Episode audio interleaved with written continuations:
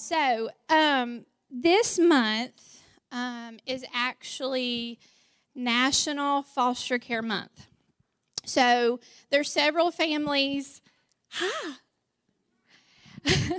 there's several families in Cornerstone that has fostered. And in September, I'm going to share my story. I'll make it fast. And then I've got a couple of videos I want to share too. But in September, I started full time at the school because even though I'm the children's ministry director here, I'm part time and I thought, okay, I want to do more in the school system. So I started in September, but um, that's kind of when I realized the need for fostering. So I, Chris was, he's just like, whatever you think. And I'm like, don't tell me that because, you know. So, you know, yeah.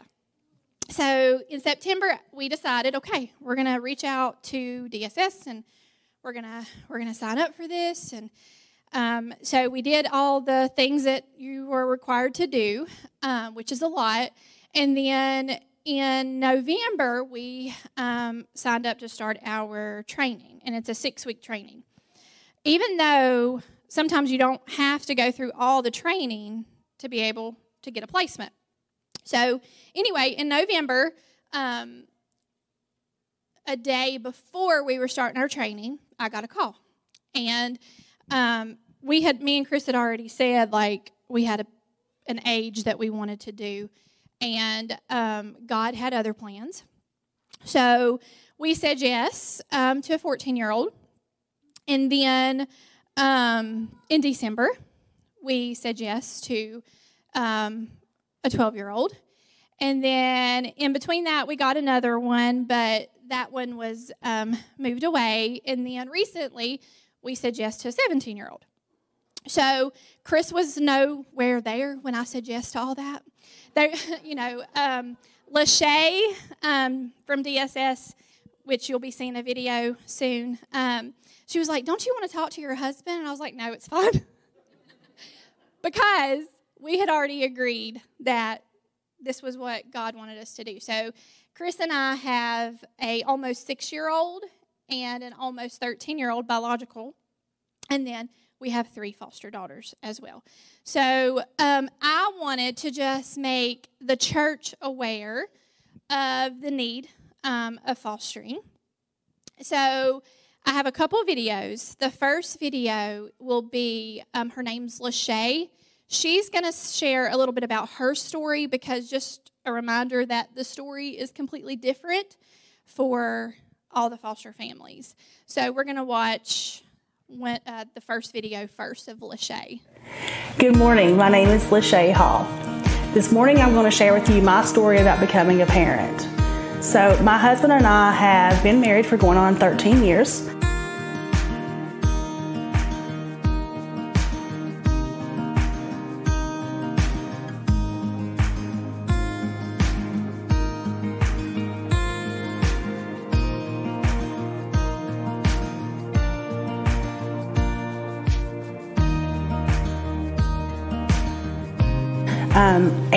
From the beginning, we wanted to start a family.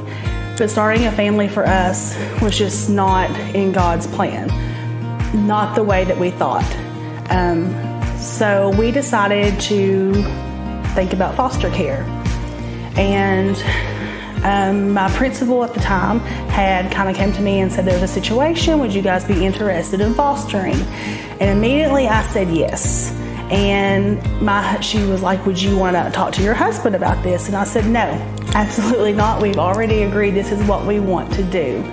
Um, so, needless to say, at three days old, we went to the hospital and we met our first foster son.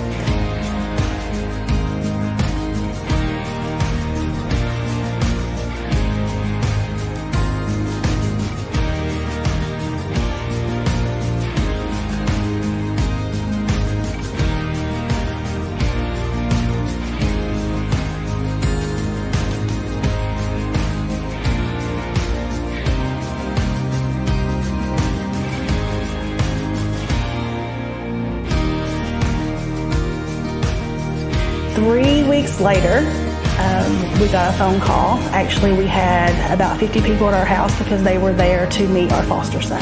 But we got another phone call from DSS asking us if we would consider fostering another child. And once again, I immediately said yes. My husband wasn't there, but I said yes. So they ended up bringing him and we met him and kept him for a weekend and we fell in love with him. Now it has been two years and as of last April the 13th, they are not now our children. We have adopted them. And that's my story.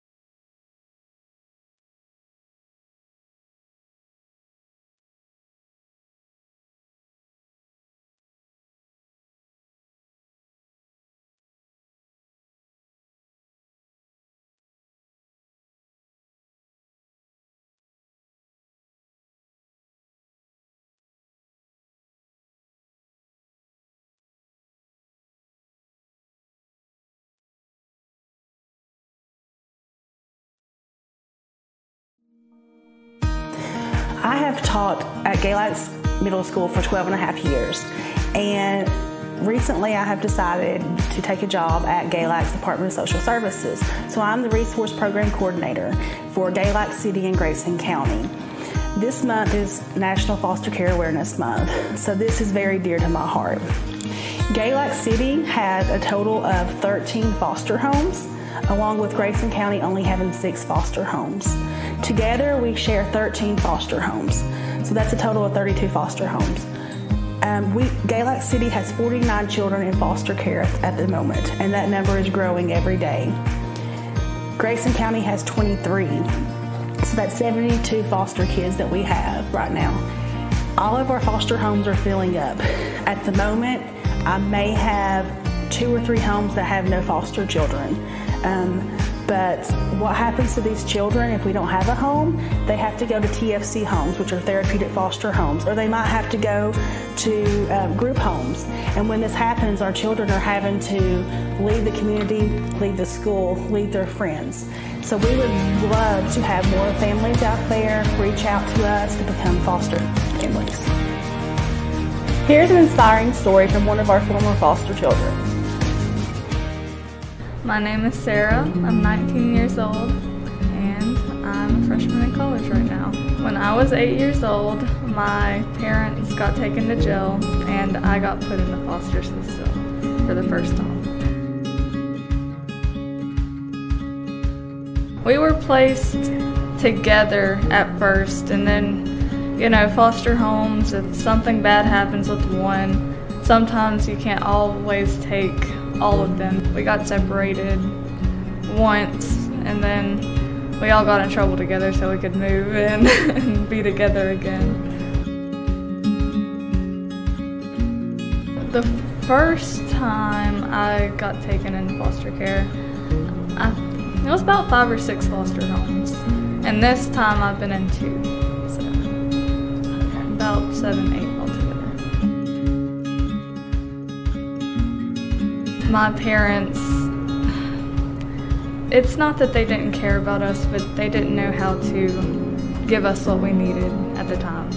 And it's, we just didn't have what we needed. so when you get taken into a home and you're given all this all the clothes that you've never had and all the food that you didn't get to eat and you don't have to wake your siblings up for school or like it's just a relief but at the same time it's new people new family new rules you you just you don't know what to expect I wish the world knew that foster kids aren't perfect like they're not the perfect child that everyone thinks that they should be because they're troubled. I mean, they've had hard lives and you can't treat them like they haven't. You can't treat them like your own kids that have grown up in your home. You're considering foster parenting, don't expect your foster child to be perfect. I think that some of my foster homes, not all, but some, they've made me realize that there's a lot more to life than what I had from my that what my biological family gave me. So, I mean, my biological family, they it's not that they expected me to fail or anything, but they didn't have the life that they wanted and they didn't want me to have the life that they didn't have. So I think that since I'm in foster care, it's helped me give a lot more thought about college and it's just helped me build a support system that I never had. And I mean with sports and school and teachers and friends. Like I just have this whole big support system, from, mostly from foster care because I have a lot of adults that I can trust. So it's given me trust, it's given me hope. It's just saved me.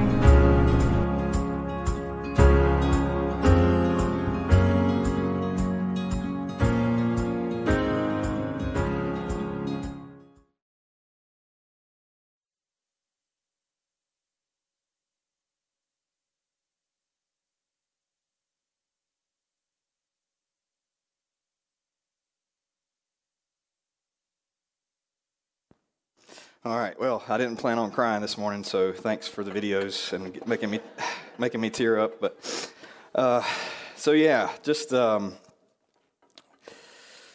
oh, let me catch my breath a minute. Oh.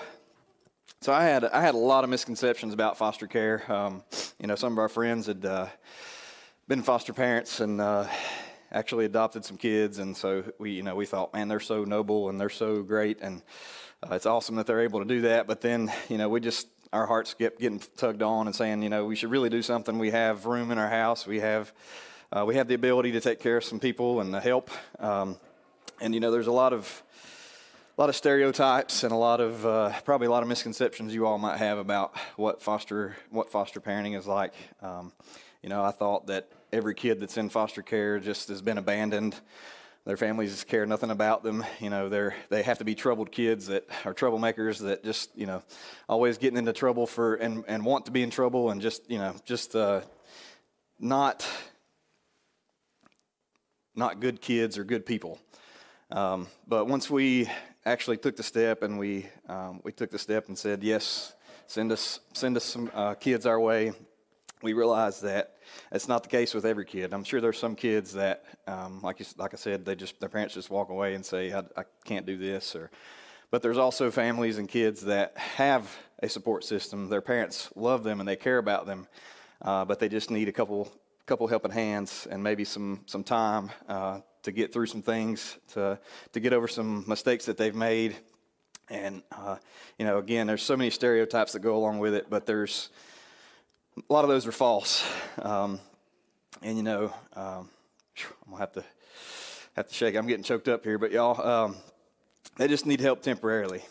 Um, but one thing they all have in common, uh, one thing that all people have in common is that they're all children of God. We're all created in God's image, and we all need a helping hand every now and then. So, and foster care is hard. It's hard on both sides. It's hard from the, the family that is going through and having to have their kids taken away or temporarily placed. Uh, it's hard on the families who are accepting them in. And it, you know, there's a lot of reasons why, but the main reason that it's so hard is because we're all humans and we're all selfish. Um, we want our way. We want to, and we want things to be easy, and we want things to be comfortable. And but you know, life's not always easy. And uh, but the good thing about it is there's always hope. Um, we can always help each other. It's difficult to live in the same house with anybody, right? Even if your biological family, your kids, you love your kids, you love your spouse, but every now and then it's it's hard, right? Uh, people do things that get on your nerves, and you take it out on them because again, you're selfish. Uh, we're not. We're all human, and we're not uh, comfortable with things that get on our nerves, like maybe squeezing the toothpaste wrong, if you know what I mean. It's been like 20 years since I met Brandy, and I still cannot stand the way she squeezes toothpaste. But, but if that's the only thing we got to worry about, we're doing good. So, um, so the main thing about if you're on the uh, if you're on the serving side of foster care, that it really is serving. Um, and there's so many ways in life that we can serve each other. We can serve our neighbors, and really, that's that's really what foster care is. It's uh, it's serving. Um, and so that brings me to the first point I have here on the slides: is serving requires humility. You know, we have to be humble. We have to realize that it's not all about me. It's not all about my family. It's not all about my comfort.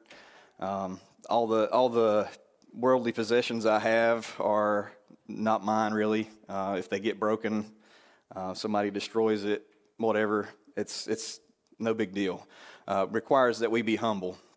And there's a passage of scripture that really changed my life and helped me to help me to see that that it's not all about me. It's not all about uh, my comfort. And uh, so I wanted to read that to you. It's Romans chapter 12 and verses 1 through 4.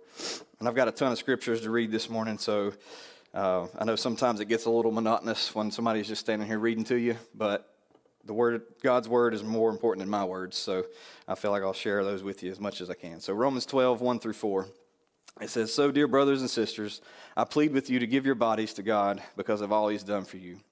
Let them be a living and holy sacrifice, the kind He will find acceptable. This is truly the way to worship Him.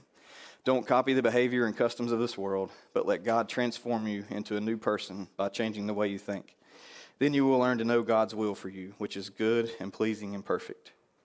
Because of the privilege and authority God has given me, I give each of you this warning Don't think you are better than you really are. Be honest in your evaluation of yourselves, measuring yourselves by the faith God has given us. The one, the one phrase in that whole passage that really kind of stands out um, is don't think you're better than you really are. And I think that boils down what how I felt about foster care before I realized what it was all about. Is I thought I was more important than what I really was. Uh, you know, don't think that you're better than anybody else. You know, like I said, we're all God's children, um, and sometimes we just we stumble and we need help. So that's something I learned through this whole thing is that I'm not I'm not better than anybody. I'm I'm worse than I really uh, than I really think I am, and I had to be honest and be humble um, you know, humbly serving people's hard again because we're all we're all selfish and it requires sacrifice. We have to be willing to put it to get uncomfortable and give up some things, right? Give up some time, free time that we might have had, or um, just you know, you, you, get what I'm saying. There's there's sacrifices that have to be made. We have to do hard things. Um, and Jesus was a supreme example of that. He taught and commanded many times that we sacrifice ourselves, that we put ourselves aside, and that we follow Him and that we serve others. So that's the second point is that uh, serving requires sacrifice. You know, if we're going to, no matter what kind of serving we're doing, it requires some sacrifice. If we're uh, giving money to an organization, that requires some sacrifice. If we're helping out at the community meal, that requires that we sacrifice some of our time. We sacrifice some of the time we might be able to just go home and rest. Uh, if we're serving whatever it is we have to give up something uh, in almost every case of serving we have to give up something it requires that we make sacrifices and when we love people when we love someone or love something we're willing to sacrifice for it um, so that's that's a driving factor in my life and in our family's life is that we love jesus we love each other so we're willing to sacrifice some things uh, so that other people can see the love that jesus has for them as well um, another verse, another passage of scripture here. I told you I'm going to read a bunch. So this is from Philippians chapter 2, verses 6 through 8. Though he was God, he did not think of equality with God as something to cling to. Instead, he gave his divine privileges. He took the humble position of a slave and was born as a human being. When he appeared in human form, he humbled himself in obedience to God and died a criminal's death on a cross. And obviously, this is about uh, this is about Jesus you know, he had to he had to give up the most supreme position of all. Right? He was equal with God, um, but he was willing to become a human, uh, not just any human, but a slave, uh, a servant. He sacrificed everything for you and me. And he, you know, again, he's the ex- supreme example of sacrifice. He came and he lived. Not only did he come as a human and a slave, but he went to the cross and died for us. So that's that's the supreme example. Another passage of scripture I'll share is Luke chapter 9 and verses 22 to 24. it says, The Son of Man must suffer many terrible things, he said.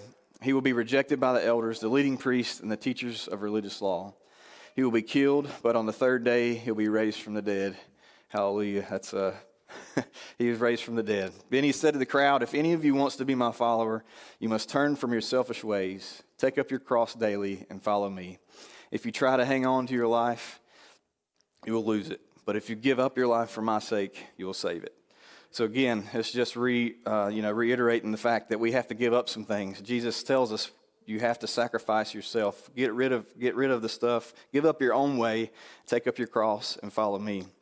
Now, you know, if I had my way, I would probably uh, sit on the couch all day and watch watch documentaries, or maybe I might go fishing, or uh, you know, if I had my way, that's what I would do. I'd just enjoy myself and not worry about anything else. But there's other people in my house, there's other people in my family that I love, and I know that I have to I have to give up some of those things at times and get uncomfortable. I have to give up my way to serve. Um, you know, my wife, uh, she's kind of a neat freak, I guess you'd say. Um, it happened this morning, it happened last night, and it happened this morning, the, the example I'm about to give you. Uh, she gets so stressed out if there's any kind of clutter, right? If there's one thing out of place, you hear, God, this house is stressing me out. And it's like, there's like one pair of shoes not in the rack. What's the problem? Yeah. But it happened, it happened last night and this morning. So, um, you know, I have to give up my comfort of sitting on the couch watching TV or whatever it might be at times to help. And sometimes it's hard because I'm selfish, right? I want to sit there and relax, but I know that's not always possible, especially when you have, let's see, uh, six, is it seven? Seven or eight females, if you include the dogs, in your house. and then also, my mother in law lives across the street, so she's here. She's here too. So, uh, but so I have a hard time, as you can tell. I got to sacrifice, right? Uh, I have to carry my own weight sometimes. I have to give up some stuff and serve, and uh, maybe I have to run some errands or keep an eye on the kids while she runs some errands. Or if you if you know my wife and our family, I might have to rearrange furniture a couple times a week. uh, my back still hurts, but uh, but Jesus, honest, seriously, Jesus said we must give up our own way and take up our cross daily. You know, that's something that uh, we, it's really hard to do. You know, we think, sometimes we think that uh, just coming to church is enough to follow Jesus, right? Uh, he, but Jesus didn't say, you got to get up early on Sunday and put on some nice clothes and go watch some people talk about me and sing about me. He said, you got to pick up your cross and carry it. You got to follow me. Give up some things, sacrifice. I'm going to go ahead and read some more scripture here again. This is another uh, good scripture that reinforces what I'm trying to get across to you this morning. This is Luke chapter 14. I think we're starting in verse 26. Yeah, 26 and going to 33. It says, If you want to be my disciple, you must hate everyone else by comparison. Your father and mother, that's a good one for Mother's Day, isn't it? your mother, your wife, and children, brothers and sisters, yes, even your own life. Otherwise, you cannot be my disciple. And if you do not carry your own cross and follow me, you cannot be my disciple. But don't begin until you count the cost. For who would begin construction of a building without first calculating the cost to see if there's enough money to finish it? Otherwise, you might complete only the foundation before running out of money, and then everyone would laugh at you. They would say, There's, there's a person who started that building and couldn't afford to finish it. Or what king would go to war against another king without first sitting down with his counselors to discuss whether his army of 10,000 could defeat the 20,000 soldiers marching against him. If he can't, he'll send a delegation to discuss terms of peace while the enemy is still far away. So you cannot become my disciple without giving up everything you own. That last phrase there, giving up everything you own, that's a tough one, isn't it? Now, I've been talking about giving up my time sitting on the couch. That's nothing, right? That's, that's nothing. Give up everything you own. We have to count the cost of following Jesus. Are we willing to forsake everything and do what Christ commands? You know, I think most of us, and, and I say this just about every time I give a message, that um, if I'm saying it, it's probably because I'm convicted of it too. So this is not, this is directed at you, but it's at me as well. You know, I think most of us want just enough Jesus to make it look like we've got it all together, right? but not enough to make us uncomfortable. You know, we, we start building our tower, we start building our, our building as they were just talking about, and we get about halfway in and we're like, man, this is hard. I don't really want to give up, give this up. Um, and then we realize how much energy, how much, how many resources it takes to build that, build that building, and we just get stalled out and we don't finish. And I, I read this quote this week. Uh, it's from John Stott. It kind of it says it a little bit different way. But it says the Christian landscape is strewn with the wreckage of derelict, half-built towers, the ruins of those who began to build and were unable to finish. For thousands of people still ignore Christ's warning and undertake to follow him without first pausing to reflect on the cost of doing so. The result is the great scandal of Christendom today. So called nominal Christianity. In countries which Christian civilization has spread, large numbers of people have covered themselves with a decent but thin veneer of Christianity. They've allowed themselves to become somewhat involved, enough to be respectable, but not enough to be uncomfortable. Their religion is a great soft cushion. It protects them from the hard unpleasantness of life while changing its place and shape to suit their convenience. No wonder the cynics speak of hypocrites in the church and dismiss religion as escapism. Now, I don't know about you, but that makes me uncomfortable a little bit. that phrase, we become somewhat involved, enough to be respectable, but not enough to be uncomfortable. Does that describe you at times? It describes me at times. I want people to, to think I've got it all together, um, but I don't want to get uncomfortable. I want Jesus, as long as it makes me look good, right? You, and I'm going to jump back to the scripture here where Jesus said, You wouldn't build this, try to start building this tower without planning it out and knowing the cost. And then it goes on to talk about if you're going into war, you're going to size up your enemy before you go. Only, you know, you would have to, you'd have to know if you thought you could defeat the enemy. And you know, we, we have to do that. We have to count the cost. We have to size up our enemy. And as I started thinking about this going to war, this enemy, and you know what what does that really mean? You know, there's spiritual warfare going on. You hear that all the time. There's there's things that happen that we don't see, not in the physical, but there's spiritual warfare that's happening. The enemy's out there. He's trying to do whatever he can to keep as many people away from Jesus as possible. And the people that us, the people that are believers that are uh, believe in Jesus and follow Jesus, we have a mission to help fight against that. Um, so that's the, that's the slide I got here is we have a mission. And that mission is to show as many people as possible, to tell as many people as possible about Jesus and who Jesus is and his love for us and what he did for us and how we can become saved through him. Um, I'll read that. The Great Commission is the mission that uh, we have is from Matthew 28, verse 18 to 20. It says, Jesus came and told his disciples, I've been given all authority in heaven and on earth. Therefore, go and make disciples of all nations, baptizing them in the name of the Father and the Son and the Holy Spirit. Teach these new disciples to obey all the commands I have given you, and be sure of this I'm with you always, even to the end of the age. So here's that mission we've been given. We've been given a mission to go and make disciples, to share what Jesus has done in, this, in for us on the cross. And he says he'll be there with us uh, you know, there's a big difference between wartime and peacetime. Um, I didn't obviously didn't live during World War II, but I you know I like to watch documentaries. I love history, so I read and watch and learn a lot about World War II and what how things happened. And you know, during that time, everybody everybody in America basically focused their efforts on winning the war. Factories were converted from making cars to making weapons or tanks or planes. People left their everyday lives, athletes, people that were doing normal things just left and went off to war. The rest of the country went to work, right? They went and, and helped support the war effort. There's a big difference between wartime and peacetime, right? During war, every resource that's available is given and to, to accomplish the mission, right? To win the war. But during peacetime, it's all about comfort and relaxation and luxury, doing the things that are fun. And if you compare that, again, wartime is totally different. Everything is given in an effort to, to win the war.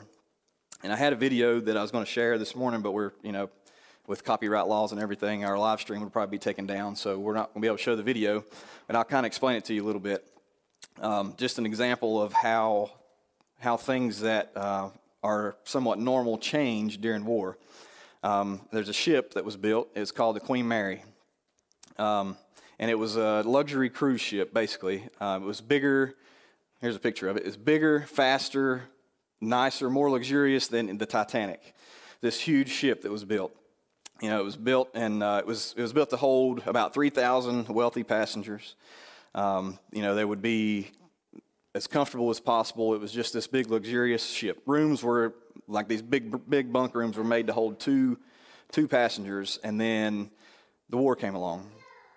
So it was converted from a cruise ship to basically a troop transport ship.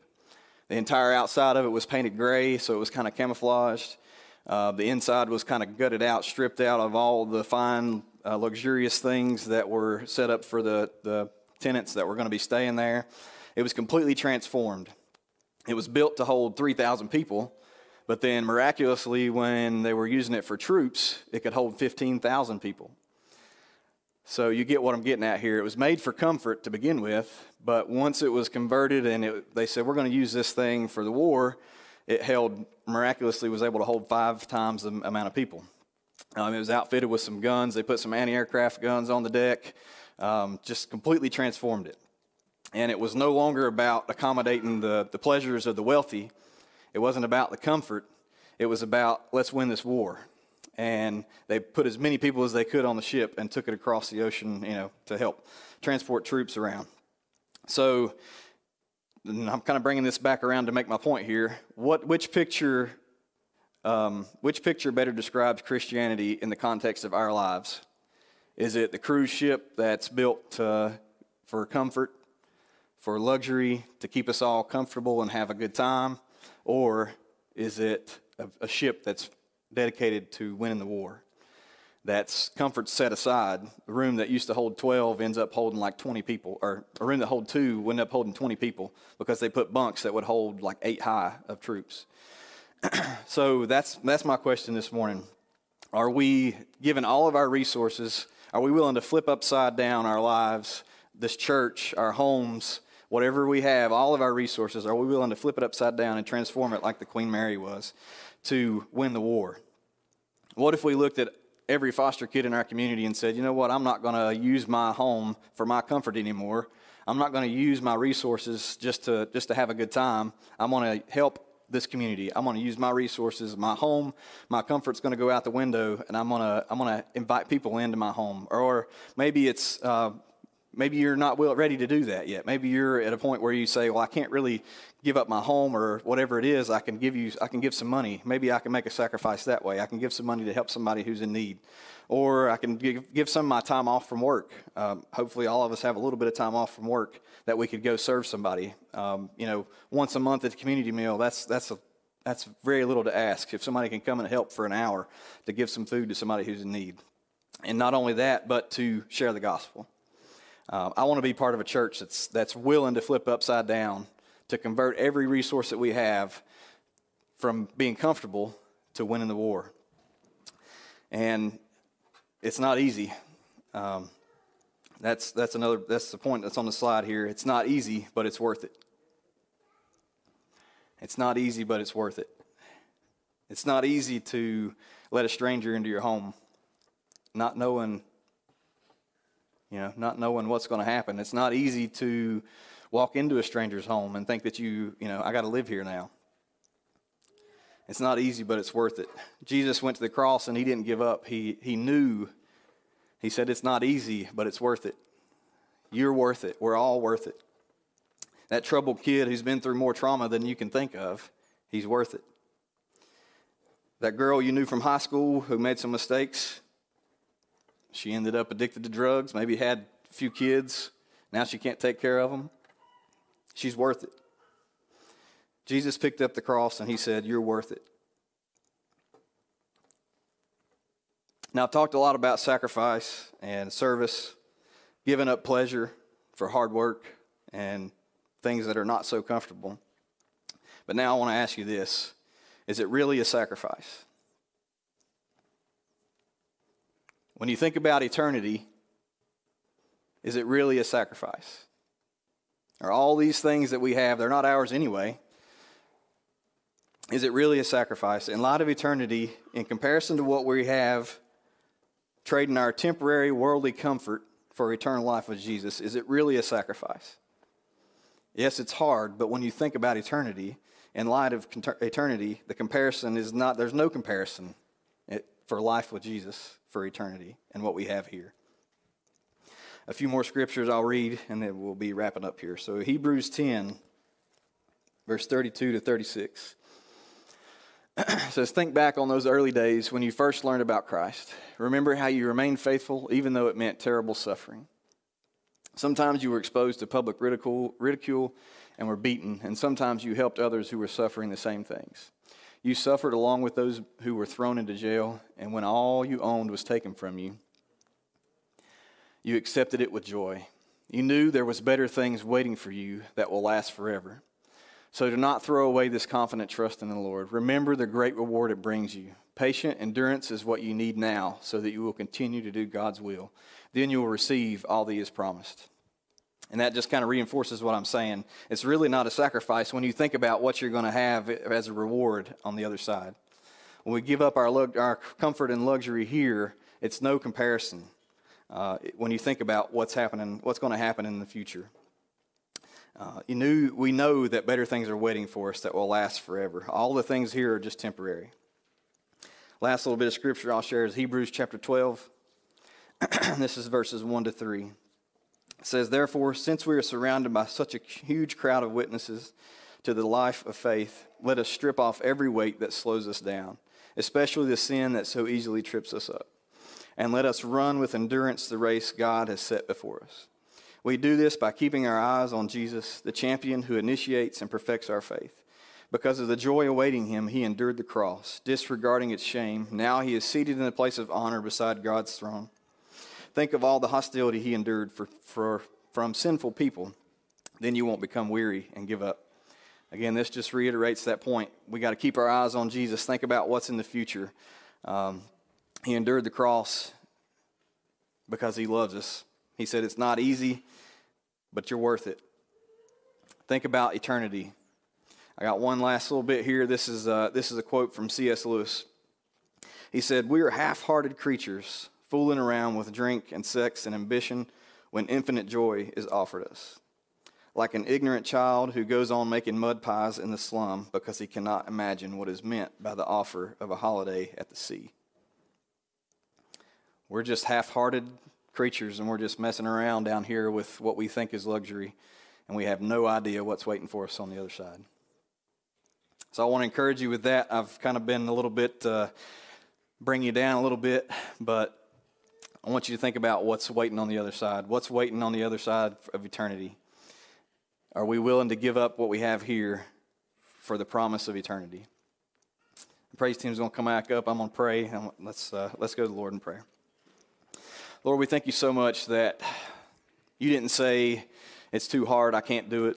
When you picked up the cross and you carried it for us, God, we thank you that even though it wasn't easy, you said we're worth it. God, we pray as we, even as we're sitting here and as we leave here, that we would be willing to give up some comfort, Lord, to, to serve others, to share the love that you shared with us, to follow your example of sacrifice, Lord, to be willing to become uncomfortable, to transform our lives, to chase after the mission that you've given us, God. Help us to know that there's comfort, that there's joy that's eternal that's waiting on the other side. We thank you for Jesus, God. We thank you that He came, that He didn't hold His position as God a, to the standard, and that He came, that He lived a life as a slave, as a servant, God, that He died on the cross for us.